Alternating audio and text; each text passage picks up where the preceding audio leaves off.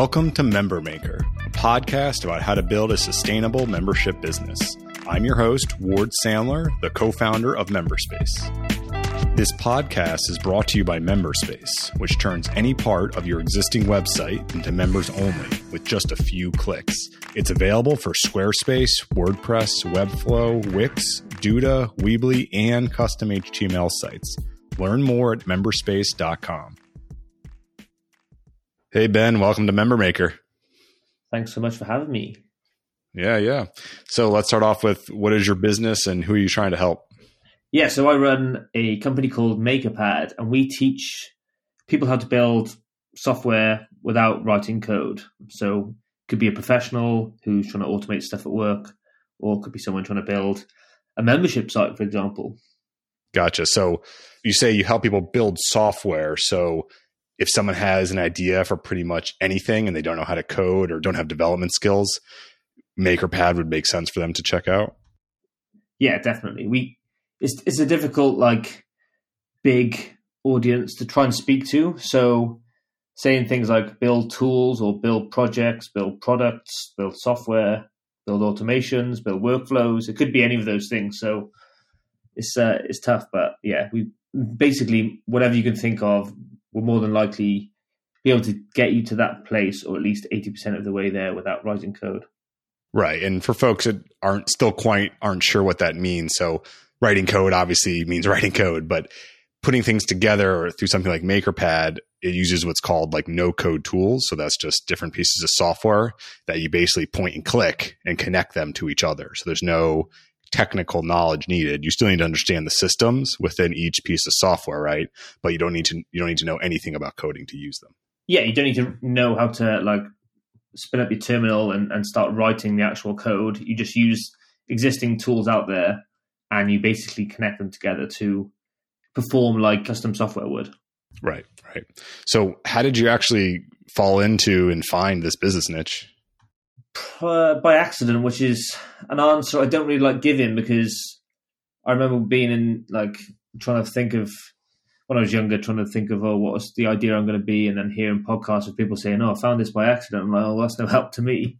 You want to know how to like actually find the answer, but for me, I was trying to build other ideas, and I just didn't know how to code, and the only options at that point were basically learn to code or find someone technical to code it for you. And realistically, like I had ideas all the time, and most, probably all of them, were like terrible. So there's no point me learning to build this one idea over 18 months of coding and then it be like just thrown away or trying to convince someone of this big idea, split an equity, doing all these agreements, and then get to it and be like, yeah, this didn't work or it's just complete rubbish. So I just found different tools that I was I sort of thought, well, I could I could have this sort of website up, and then I could use Typeform to take a payment and make it feel like there's like a, a software product there. So I was doing these for multiple ideas, and then none of those caught on, which was uh,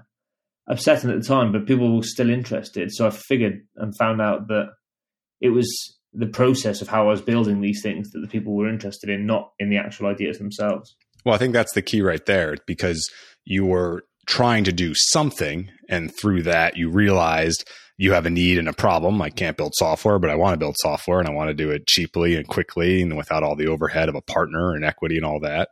And uh, then after you started building stuff without code, and those tools or products you created weren't necessarily you know popular or didn't really take off from a business sense you still were paying attention enough to realize that hey people are interested in the process of how I made this, not necessarily the final product, which again, that's, I wouldn't say that's nothing. I wouldn't say that's by accident. I, I would say that's you paying attention and listening, which is, uh, I think a skill a lot of people could, could do a better job with. Yeah. I mean, I definitely didn't listen straight away and I was always just like, it was more like a reflection and I, I found the reflections be quite beneficial over the, over the years of like, every few weeks, few months, or whatever it is, just look back and think, wait, is this the same thing I wanted to build? Is this the same thing? Am I building it in the way I want to build it? Am I running it in the way I want to run it? Is it all sort of on track or am I missing something? And people I spoke to on my podcast, we had Nathan Barry on from ConvertKit who wrote, who said, like, even just writing down the assumptions initially when you do the thing is just a good exercise because then when you look back and think, holy shit, that was like a terrible, terrible idea. How did I not see that then?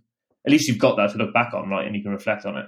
Yeah, almost like a business journal of some kind. Yeah, I mean, I'm not a journaler, so I, I wouldn't call it like that. But yeah, it's interesting to see and just look back on does this thing look like I wanted it to look like? Right, right. Okay, cool. So, what are you actually charging uh, for MakerPad? So currently we have a lifetime membership, which is six hundred dollars. We've got some business enterprise plans, and we have a yearly plan, which is three hundred and fifty dollars. Okay, so six hundred for lifetime, three hundred fifty for for yearly. So that that's a yearly recurring plan. Yes. Okay, so and then then there's the enterprise, which we'll dive into in a second. So the 600 lifetime, that's pretty straightforward. That gives you access for life to all of the content on MakerPad, right? Yeah, all the content and any content we release in the future. Right. Okay, and then for the yearly, so why is there a $600 lifetime then a $350 a year plan? Well, this is all testing. Like pricing for me is always in testing mode, and I mean it. It may frustrate people sometimes when like prices change, but I, I think that if you're not going to buy it then and there, then it's obviously not like the value is not there for you to purchase at that point. But essentially, MakerPad was a side project for me for a long time, about nine months. So I had a lifetime membership then because it was just a fun thing, and it was getting like 20, 30k a month in revenue, and I was like, sweet, this is just like extra money for me. This is awesome. like this is fine. I didn't want to have the intricacies of or stress even of thinking, oh, I've got to have a monthly pricing, I've got to have a yearly pricing.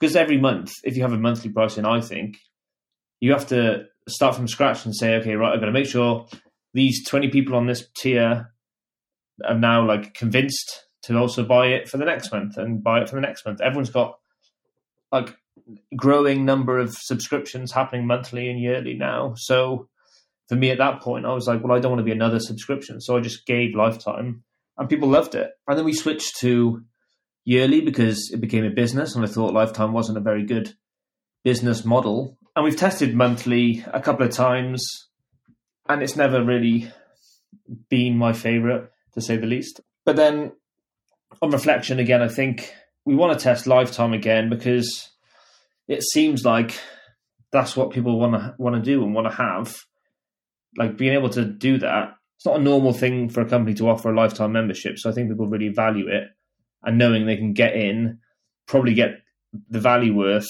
in the first month or two, if not less. And then everything else is a bonus. They become like a champion of your product and your community, and everything's just like it's not transactional anymore. Like they've done the thing, they've paid, gone through a few courses, and they're like, "Holy shit, I've done, I've built some stuff without code you've already promised me and delivered what you wanted. Now I'm just like, I'm getting all these extra benefits. So we're playing with that and, and seeing how it is. And especially now with current climates with the COVID 19 stuff, we were thinking of doing lifetime and we've just brought it forward and just said, right, we'll try it now because people may not want to think about like having a payment on a recurring basis. So maybe we'll, uh, we'll test it. And it's been pretty good so far. So it's, uh, we're looking into it more and more. Yeah, no, I'm, there's a lot of things that I want to dive into. So, number one, the fact that yeah, it's six hundred dollars lifetime, and to some folks that might seem like wow, that's really expensive. To others, that might sound like a reasonable price to pay for something. But what's interesting is that for the people that think it's a good deal, they will get a lot of goodwill out of that price, right? So they'll they'll pay six hundred, yeah. they make a project or two, and they feel like, yeah, I got my money's worth. Especially if they're able to generate money via the projects they built because of MakerPad. So anything that they do after they get that, you know, quote unquote ROI is just complete gravy. It's just goodwill. And that's just going to make them happier and happier. And like you said, more and more of an evangelical about MakerPad. So I think that makes sense. And then the other side of what you were talking about with trying that monthly plan, I think a lot of folks out there, especially in the membership community and entrepreneurs, kind of assume, of course, you want to charge monthly, right? That's the holy grail, recurring revenue. But for a lot of business models, that just doesn't make sense. And I think for MakerPad, that might be one of them because there is that that other the other side, the other double edged sword of yeah, you're getting money each month, but you also have to deliver explicit value each month. And for something like what you're providing in your context, someone, you know, in January might be, you know, let's go build a project, let's go launch a business. And then let's say it doesn't work out. And then February, they're doing consulting. They don't have time to build something. So they don't want to be paying for something in February because they're not using it. But then maybe March or April comes around and they want to try a different side project. So for what you're providing, it's just like, hey, we're here the whole time there's a lot of stuff here to go through. And anyone out there who actually follows MakerPad knows that y'all are constantly releasing things, constantly making yeah. new content, um, new articles, new workshops. So it's not like it's a stagnant thing of like, here's 20 videos and just use it when you want. It's constantly growing and evolving. So I think that model that you're talking about makes a lot of sense to me. Yeah, I think like realistically, if MakerPad was more of a tool, so uh, an example is ConvertKit for me, I, I use ConvertKit as a tool to send my weekly newsletters, and like I can't do that myself. I have to use an email marketing tool for that, whatever it is, whether it's Mailchimp, ConvertKit, or MailerLite, or whatever else. So for a tool, of course, I'm going to pay yearly, monthly because I need to use that tool. For an education, it seems it seems strange to pay monthly because, like you said, you're in different frames of mind in different times of the year. And it may be that that one month you spin out five to 10 projects or you learn that many things. And then you've got that information to then know how to build stuff for the next six months, seven months. And it just feels like a weird dynamic to charge and to be paying monthly to get access to like lessons essentially. And if you think of it, you said that 600 might seem a lot to folks and good values for other folks. I like completely empathize with that. But I think there's like, if you look, if you go out there and look at courses, I mean, essentially what we have is just a lot of courses and some of them are packaged up in like a structured boot camp and some of them are just sort of standalone tutorials. But tutorial, boot camp, course, essentially it's a video with text that teaches you how to do something, whatever you call it. So if you look at some courses, it's, it's not unheard of for people to, to drop two thousand dollars on a course or seven hundred dollars on a on a course for like one course for motion design or something like that. But when it comes to like you add the the word membership on there, people just don't think of it in the same way. So we're trying to close off the fact of thinking of it like a a monthly yearly membership type of product and more of a hey, I can like get access to learn all these courses, all these boot camps in one payment. So that's why we think. Obviously, I think 600 is a steal, and I imagine when we up the price again, I'll be thinking the same thing because, like you said, more and more things get added all the time. We have new boot camps and new things. So, yeah, I think that's how I that's how I see it. It is a bit different to a tool based membership, I suppose. Yeah, I mean, lifetime as a membership pricing model isn't unheard of. It, you're right, though. It's not the it's not the norm, but it's not crazy either. And something just popped in my head. You've probably thought about this for folks that maybe don't have the cash flow for 600 lifetime, but see the value. Have you considered doing like multiple payments, like say three payments of 250, and like they're contractually obligated to pay that, even if they, you know, quote unquote, want to cancel something like that? I haven't yet because I haven't had people reach out about that yet, and I don't know honestly, I don't know how to set that up. I assume I'll be able to do it in a, some sort of Stripe plan or something. But I don't know. What if someone like I just imagine it's the case of someone's trying to get it cheaper, and then they'll go, "Oh yeah, I'm just going to cancel this," and then do a do one of those fraud things on Stripe, and then I'll have to deal with that on, on that side. So I, I, don't, I don't know. I haven't really looked into it or thought much about it, but maybe that's something we will we will look at. Yeah, just curious. So, yeah, how did you actually build up that audience then for MakerPad? Because I assume you didn't just launch and it worked, like, and you weren't launching to cricket So, how did you get people to even know about you and, and be paying attention and invested in MakerPad before you launched?